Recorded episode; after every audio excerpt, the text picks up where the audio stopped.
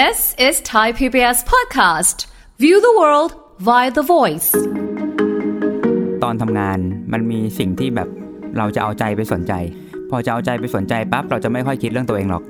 เราจะคิดเรื่องงานที่เรากำลังทำค่ะเพราะงั้นความฟุ้งซ่านจะไม่ค่อยมีครับ พอจุดหนึ่งที่เกษียณหรือว่าเรามีเหตุอะไรสักอย่างที่ต้องหยุดทำงาน มันกลายเป็นว่าสิ่งที่เราจะเอาใจไปวางมันหายไป เรากลับไปอยู่กับความโดดเดี่ยว อาจจะเป็นการอยู่กับที่บ้าน อาจจะอยู่กับความที่แบบว่างเปล่าสมมติถ้าเกิดเป็นคนอยู่คนเดียวค่ะกลายเป็นว่าในบ้านนั้นไม่เหลือใครอ่าแม้กระทั่งความสำเร็จอะไรก็ตามที่มันจะย้อนกลับมาก็ไม่มีเพราะว่าไม่รู้จะจะสร้างผลงานอะไรอืมบางทีพวกเนี้ยมันจะทำให้เกิดความฟุ้งซ่านขึ้นมาและตั้งคำถามว่าเอ้ยทำไมชีวิตเป็นอย่างนี้ชีวิตค่ะมันมีความหมายยังไงแล้วต้องอยู่ต่อเพื่ออะไรอย่างเงี้ยครับ ฟังทุกเรื่องสุขภาพ อัปเดตททุกโรคภัย ฟังรายการโรงหมอ กับดิฉัน สุรีพร วงศิตพรค่ะ This is Thai PBS podcast. สวัสดีค่ะ คุณผู้ฟังคะขอต้อนรับเข้าสู่รายการโรงหมอทางไทย PBS Podcast ค่ะ วันนี้พบกันเช่นเคยนะคะ ติดตามสาระดีๆกันได้ค่ะ วันนี้เราจะคุยกันถึงเรื่องของการดูแลใจ ยามเกษียณอย่างไรดีนะคะ ใกล้แล้วค่ะ ช่วงเวลาโมเมนต์ที่หลายคนนะคะทำงานกันมาตลอด ช่วงอายุนะพอถึงเวลาหนึ่งปุ๊บอ่างก็ต้องเกษียณกันอีกแล้วนะคะ แต่ว่าชีวิตมันก็ต้องมีการปรับเปลี่ยนนะเนาะเคยทำงานมาตลอดวันหนึ่งก็ต้องหยุดทำงานกันไปนะแต่บางคนอาจจะมีหน้าที่อย่างอื่นต่อก็ว่ากันไป แต่บางคนก็อาจจะรู้สึกว่ามันเคว้งคว้าง มันโหวงเหวง มันรู้สึกแบบอืมก็ปกติเคยตื่นไปทำงานแบบนี้นะเอ๊ะแล้วเราจะปรับโหมดชีวิตยังไงดี เดี๋ยววันนี้เราจะคุยกับดร สุวัวุฒิวงศ์ทางสวัสดิ์ค่ะ นักจิตวิทยาการปรึกษาค่ะสวัสดีค่ะคุณเอิญค่ะครับสวัสดีครับคุณลีสวัสดีครับคุณผู้ฟังค่ะคุณเอิญวันนี้เราก็ยังไม่ได้เกษียณหรอกเนาะยังครับยัง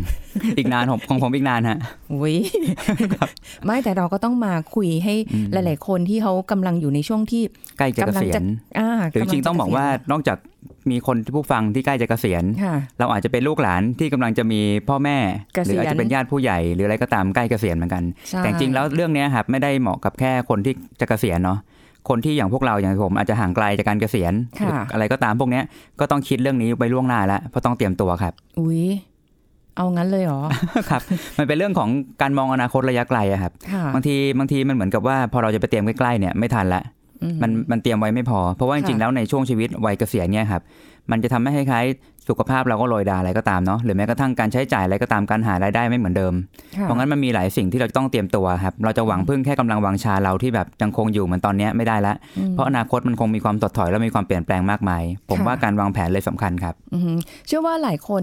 อาจจะมีการเตรียมตัววางแผนไว้นะคะ แต่ครับบางคนก็อาจจะแบบว่าก็ใช้ชีวิตอย่างนี้แหละอืมคือ ในรูปแบบการทำงานที่อาจจะเป็นเอกชน อาจจะรับราชการมันก็ครับจะมีรูปแบบในตอนท้ายบ้านปลายชีวิตเนี่ยที่อาจจะไม่เหมือนกันอย่างครับรับราชการก็แน่นอนมีเงินหลังจากเกษียณไปอ่าอาจจะรู้สึกเงินว่าบำนาญเออสวัสดิการยังอยู่ ไม่ได้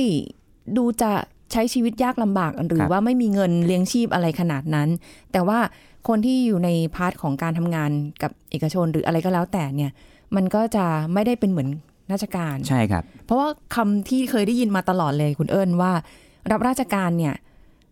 มันไปสบายตอนท้ายมันอะมันเหมือนมั่นคงเนาะแล้วก็ใช่หลวงเลี้ยงอะเขาใช้คำว่าหลวงเลี้ยงอะครับเออประมาณนั้น เพราะฉะนั้นคือจริง ๆ แล้วต่อให้เป็นหลวงเลี้ยงอะแต่ถ้าเกิดเรายังไม่ได้ดูแลเขาเรียกว่าอะไรวางแผนให้กับตัวเองอะ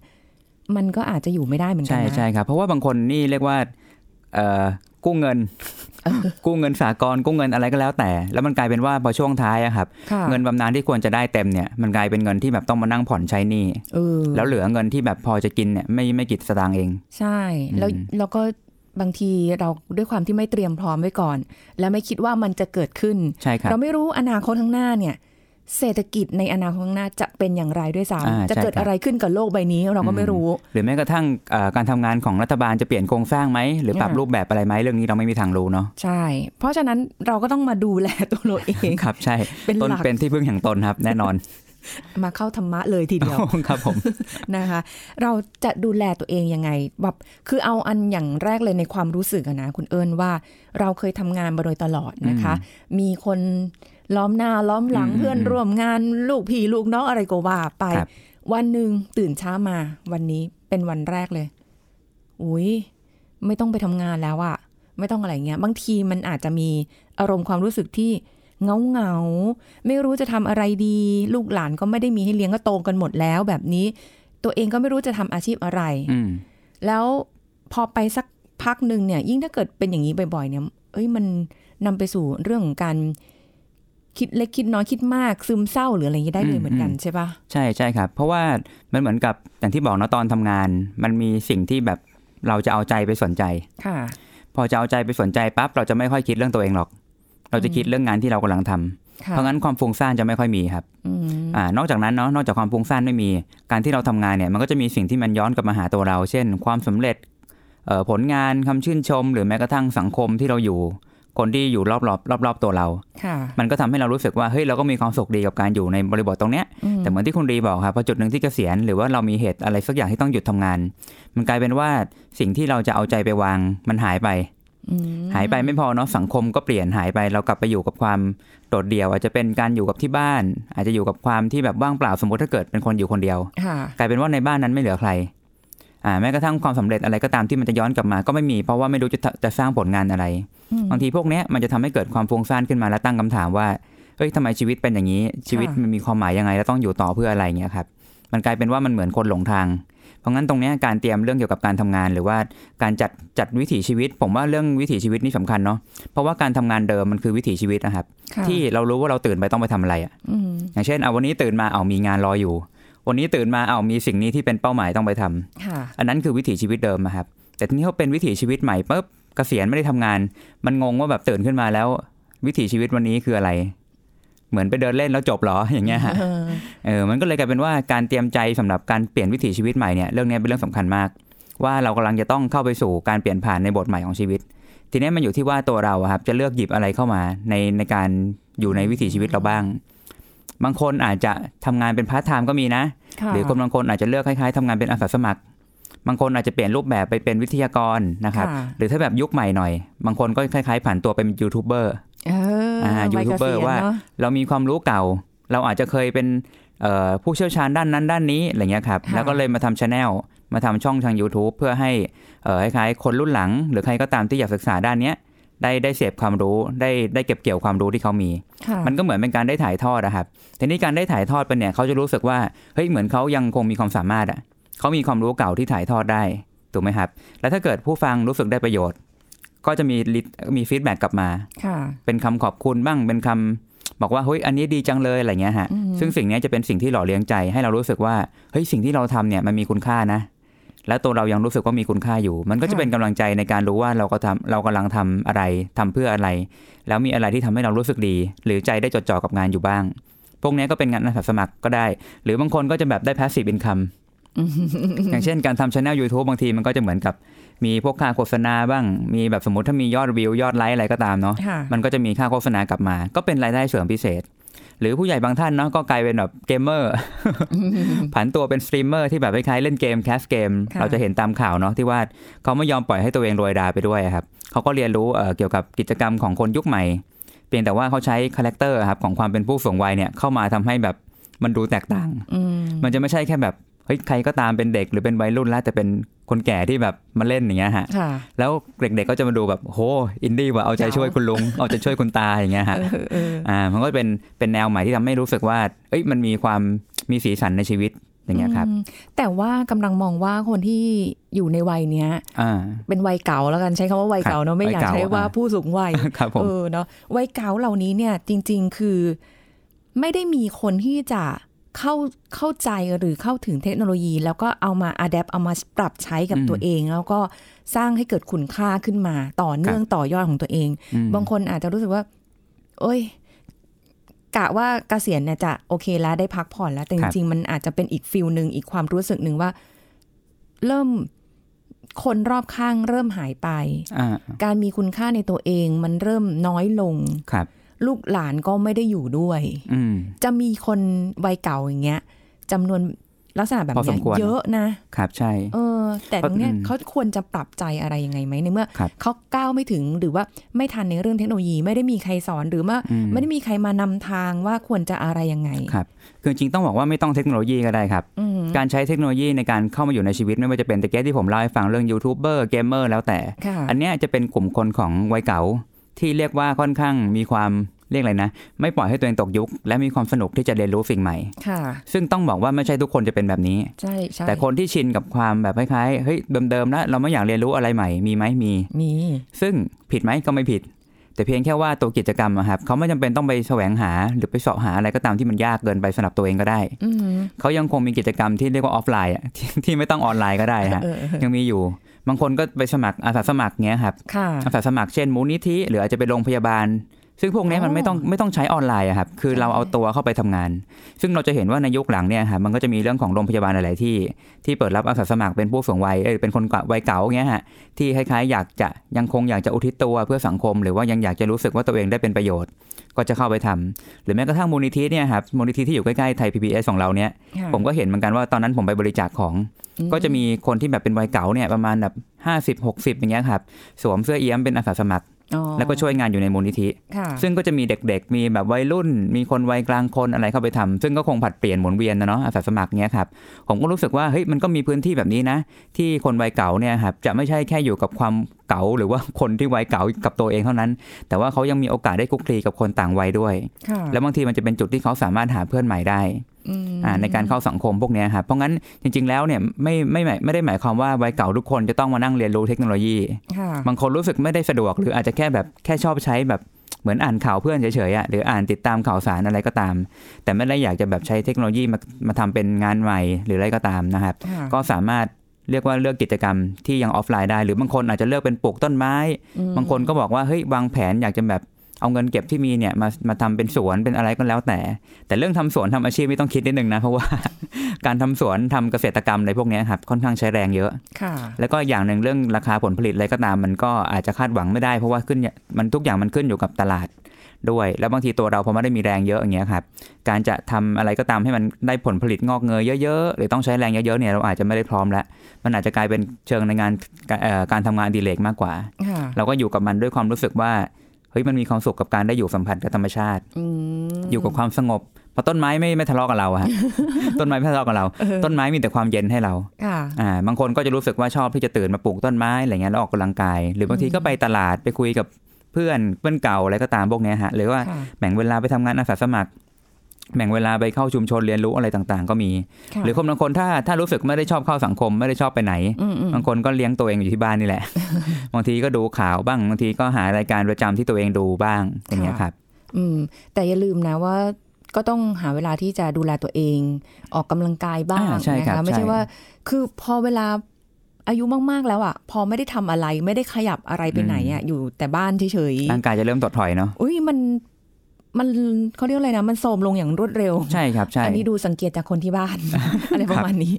นะครัคะบคือมันอืมมันจะเปลี่ยนไปเลยเวลาเรากลับไปเห็นทีหนึ่งฮึทำไมอ่าแบบอ่าเปลี่ยนไปเปลี่ยนไป มันไม่ได้ใช่ครับสดชื่น มันไม่ได้มีอืมความแบบมี กระฉัพบกลัระงเฉมีงแข็งแรงเหมือนเมื่อก่อนใช่ใช่ครับผมว่าผู้สูงวัยหลายคนก็อาจจะคล้ายๆไม่ทันได้เตรียมใจเรื่องเกี่ยวกับการรักษาสภาพร่างกายนะ ผมว่าหลายๆคนมี จริงๆจริงๆตามหลักวิทยาศาสตร์เขาบอกอยู่เสมอแล้วว่าเมื่อเราอายุมากขึ้นนะครับ เราจะเสียมวลกล้ามเนื้อไปเรื่อยค่ะๆความคล่องแคล่วหรือความไหลลื่นของข้อต่อ หรือเส้นเอ็นอะไรก็แล้วแต่การยืดหดพวกเนี้ยครับอืมมันก็จะไม่ได้ไม่ได้ดีเท่าเดิม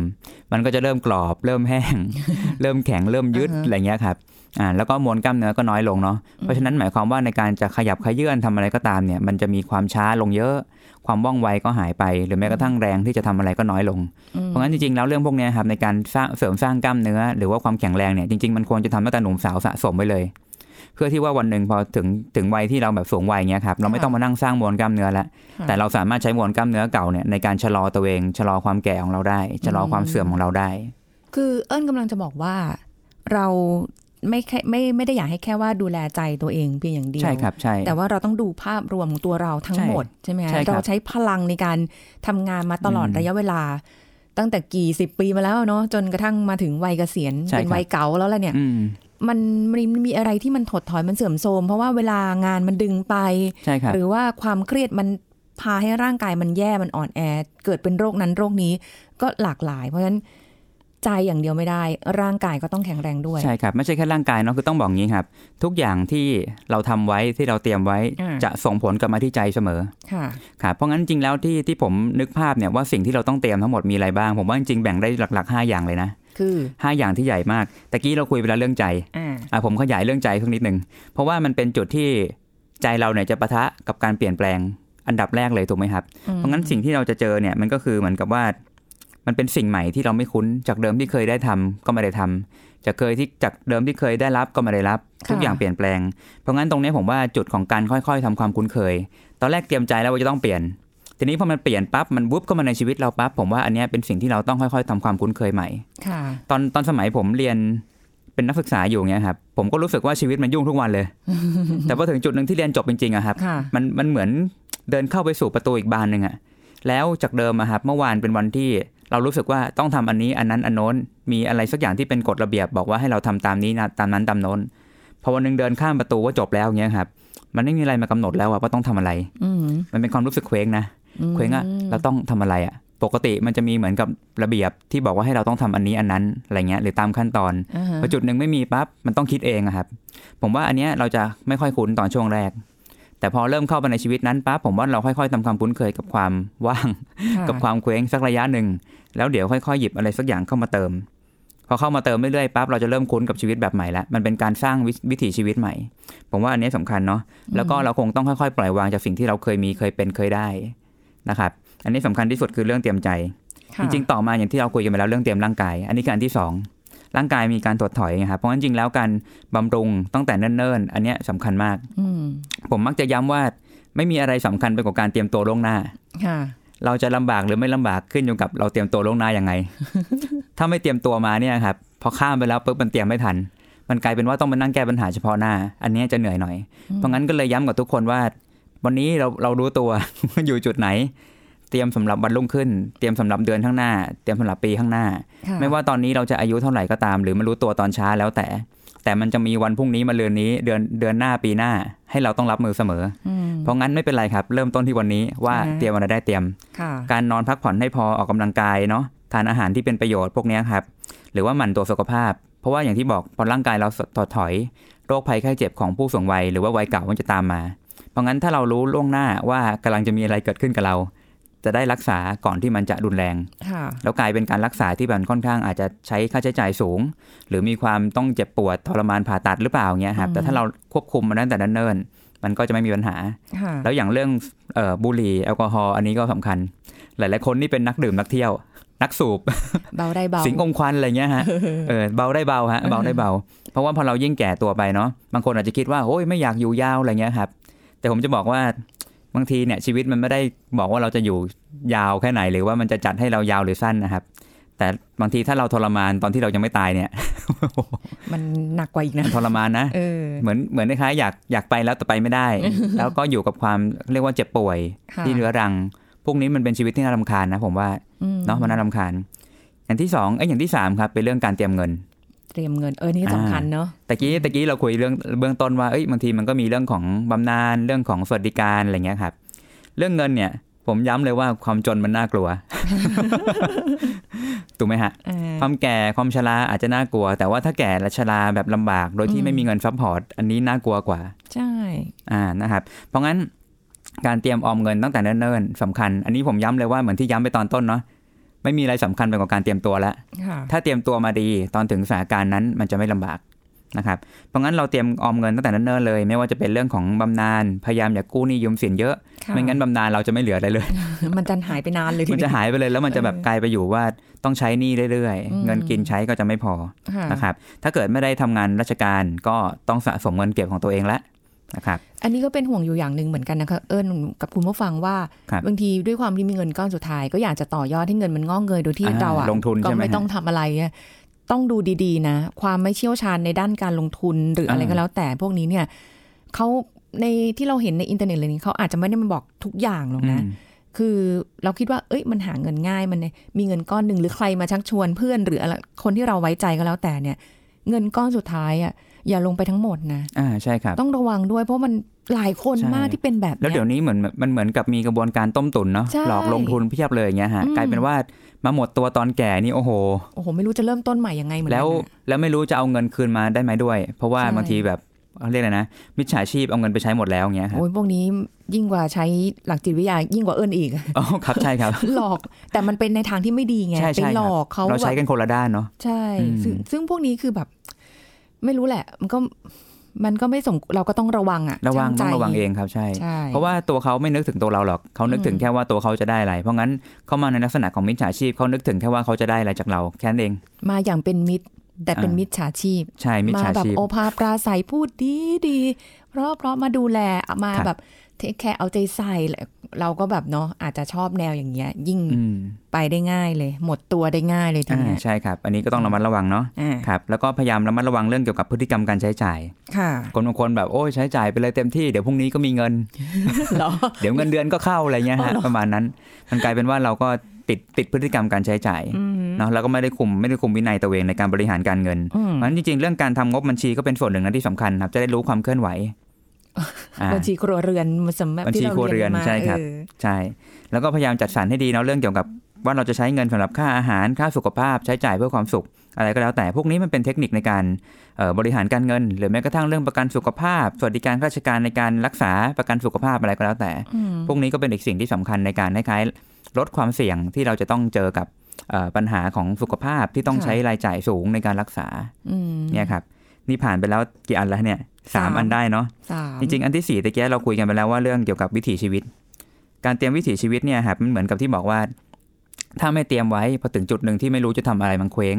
สิ่งนี้ก็ย้อนกลับมาหาใจเราเหมือนกัน เรื่องเงินถ้าเกิดมันแบบกระมันแบบกระท่อนกระแท่นเรื่องเงินไม่พอ มันก็สร้างความกลัวความกังวลในชีวิต มันก็มาที่ใจเหมือนกันอืมร่างกายฟุตโฟมมันก็น่าลำคาญนะครับลำคาญค่ะสุขภาพตัวเองทำอะไรก็อึดอัดไปหมด ใช่ถูกไหมฮะค่ะใช่ทีเนี้ยมันเป็นเรื่องของวิถีชีวิตแล้วนะครับ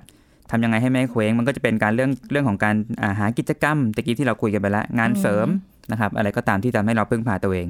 เพราะถ้าเรารู้สึกว่าเฮ้ยเรามีวิถีชีวิตที่จะทำต่อเป็นไงฮะเราก็รู้สึกว่าเหมือนกับใจไม่ฟุ้งซ่านอื มมันก็ย้อนกลับมาที่ใจอีกแล้วค่ะนะครับ อันสุดท้ายอันนี้เป็นอันอะไรที่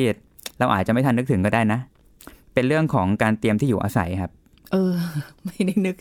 นึกไม่ออกใช่ไหมนึกไม่ออก แต่จริงลืมนึกสำคัญนะสำคัญนะครับ เพราะว่าถ้าถ้าเราได้อยู่ในที่ที่แบบบ้านเรารู้สึกปลอดภัย บ้านเราค่อนข้างเอื้ออืมเอื้อต่อสุขภาพเราอยู่ดี อะไรก็ตามพวกเนี้ยครับ ใจจะรู้สึกปลอดภัย ที่สำคัญคือต้องบอกงี้ครับ หลายๆคนในระหว่างที่ใช้ชีวิตเนี่ยมักจะไม่ค่อยให้ความสำคัญกับเรื่องการทำความสะอาดหรือจัดแจงบ้านค่ะถ้าเราสังเกตเนาะบางทีเราไปบ้านผู้สูงวัยหลายๆคนหรือวัยเก่าหลายๆคนนะครับบ้านรกมาก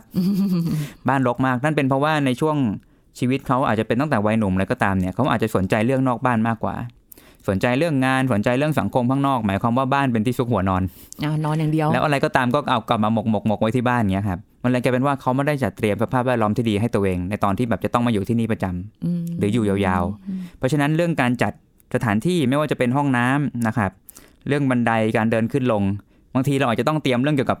การพักเรียกว่าการใช้ชีวิตด้านล่าง หรือบ้านชั้นหนึ่งเนี่ยไว้ไว้เนิ่นๆเลยเพราะว่าพอจุดหนึ่งที่เราเริ่มแก่ตัวไปเงี้ยครับค่ะเราเตรียมไม่ทันนะเออจะยกของหนักจะย้ายของอะไรชั้นล่างเนี่ยบางทีไม่ทัน ผมว่าเราเตรียมไปล่วงหน้าสักนิดหนึ่งให้มันพอขยับได้หรือว่าเตรียมให้แบบ เราพอจะอยู่ข้างล่างได้ค่ะหรือเป็นเรื่องแสงสว่าง เพราะว่าอนาคตต่อไปพอแก่ปั๊บเราก็จะสายตาผ้าฟาง จะเริ่มมองไม่เห็น ตอนนี้เริ่มแล้วเหมือนไม่ต้องรอตอนนี้อ่าเลยใช่ครับเพราะฉะนั้นเราก็อาจจะต้องมีแสงสว่างติดไฟให้เหมาะสม แล้วก็พยายามตกแต่งบ้านอืผมรู้สึกว่าการตกแต่งบ้านให้รู้สึกว่าเรานั่งอยู่ แล้วรู้สึกมีความสุขในการได้นั่งตรงนั้น อันนี้สำคัญนะค่ะไม่งั้นถ้าเกิดอย่างที่บอกครับ บ้านเรารกบ้านเรามืด บ้านเราทึมๆมีแต่ของละเกะละกะ พื้นที่ในการจะพักผ่อนหย่อนหย่อนใจมันน้อยอย่างเงี้ยครับ มันก็หมายความว่าในการอยู่ตรงนั้นมันก็จะทำอะไรได้ไม่ค่อยเยอะไม่ค่อยมีความสุข แต่ถ้าเราจัดแจงสภาพแวดล้อมให้เอื้อต่อการใช้ชีวิต แล้วก็รู้สึกมีความสุข มีกิจกรรมตรงนั้นอะไรก็ตามที่เราสามารถอยู่ได้ ไม่ว่าจะเป็นการจัดทีวี จัดแบบเครื่องดนตรี ถ้าชอบเล่นดนตรีเนาะจัดมุมทำศิลปะมุมอ่านหนังสือมุมดูต้นไม้แล้วแต่ถ้าค่ะจัดได้ดี การอยู่ในบ้านจะรู้สึกมีความสุข เพราะงั้นทั้งหมดทั้งมวลเนี่ยครับคือ 5 อย่างทบทวนอีกรอบเนาะมีเรื่องเตรียมใจนะครับ เตรียมร่างกาย เตรียมการเงิน เตรียมวิถีชีวิต แล้วก็ค่ะเตรียมที่อยู่อาศัยนี่คือ 5 อย่างที่ทุกอย่างจะย้อนกลับมาหาจิตใจเราทั้งนั้นนะครับเพราะงั้นค่ะถ้าเราเตรียมพวกพวกพวกเนี้ยไว้ได้ดีทั้งหมดนะครับ ใจเราก็จะรู้สึกมั่นคงในการอยู่ในวัยเกษียณครับ คือเหมือนกับว่าพอท้ายสุดแล้วบั้นปลายชีวิตเอาแหละ ก่อนหน้าจะเจออะไรมาทำงานอะไรมาจะมีชีวิตแบบไหนก็แล้วแต่แต่ท้ายสุดวันหนึ่งที่เราไม่ได้ทำอะไรแล้วเนี่ย มันน่าจะเป็นช่วงจังหวะเวลาชีวิตที่เราจะมีความสุขในการกลับมาดูแลใส่ใจตัวเอง ใช่นะครับคะอย่างมั่นคงด้วยอืมมั่นคงด้วยเออเพราะว่าความมั่นคงยังไงก็เป็นจุดสำคัญเพราะว่าเดี๋ยวนี้ เราต้องยอมรับความจริงว่าจะทำอะไรก็แล้วแต่เราต้องใช้เงินทุกอย่างเลยครับ ออกไปก้าวหนึ่งนอกนอกบ้านนี่จะไปไหนเนี่ย ถ้าไม่ได้ขับรถก็เสียเงินอยู่แล้วใช่ไหมคะขับรถก็เสียเงินเหมือนกันเพราะเราก็ใช่ครับมีค่าน้ำมันค่าใช้จ่ายอืมนู่นนี่นั่น เพราะฉะนั้นความมั่นคงทั้งทางใจทั้งทางเศรษฐกิจ ก็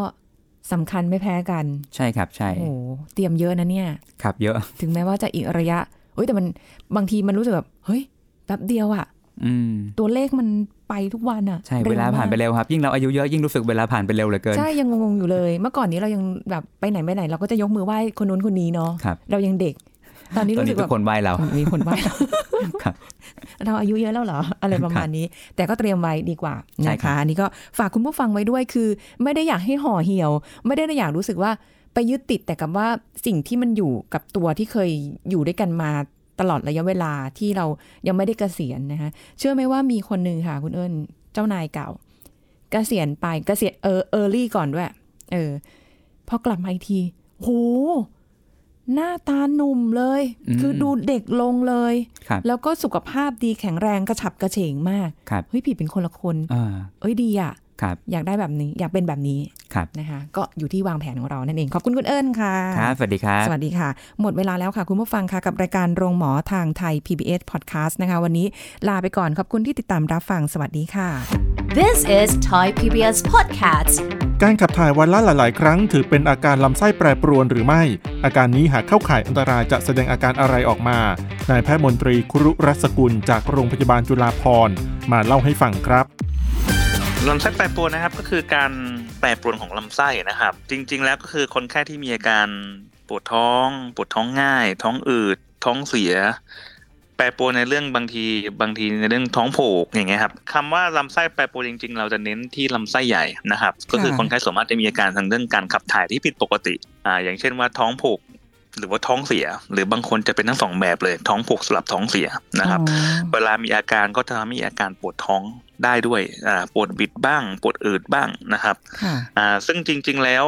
โรคลำไส้แปรปรวนหรือเรื่องปวดท้องแบบนี้เนะครับเป็นกันเยอะมากๆนะครับ จริง ๆ 25%ของของคนเราเนี่ยจะมีอาการแบบนี้อยู่แหละนะครับอ๋อแค่ว่าจะเป็นหนัก เป็นเบาเท่านั้นเองอค่ะย่างบางคนจะจะบอกเลยว่าโอ้เป็นคนปวดท้องง่ายนะครับอ่าอาจจะเป็นครั้งอาทิตย์หนึ่งสักหนึ่งครั้ง แต่ว่าไม่ได้รุนแรงอะไรอืมแล้วก็ไม่จำเป็นต้องไปหาไปหาหมอ เพราะว่าเป็นเองหายเอง ถ้าเกิดว่าเป็นบ่อยๆ เราต้องมาดูว่าเอ๊ะเราทานอะไรไปนะครับค่ะแล้วมีอาการยังไงบ้าง นะครับอืมสำคัญที่สุดเลยก่อนจะโทษว่าเป็นลำไส้แปรปรวนเนี่ย ต้องชัวร์ว่าเป็นลำไส้แปรปรวน ไม่ใช่ว่าเป็นอย่างอื่นที่ซีเรียสกว่านี้ แต่เราค่ะดันเหมาว่าเป็นลำไส้แปรปรวนไม่เป็นไรหรอกมั้งไม่ต้องเจอแพทย์ คนส่วนมากจะเป็นในผู้หญิงนะครับผู้หญิงจะเป็นมากกว่าผู้ชายอ้าวอายุน้อยจะเป็นมากกว่าอายุเยอะนะครับค่ะอ่าลำไส้จะค่อนข้าง sensitive จะไว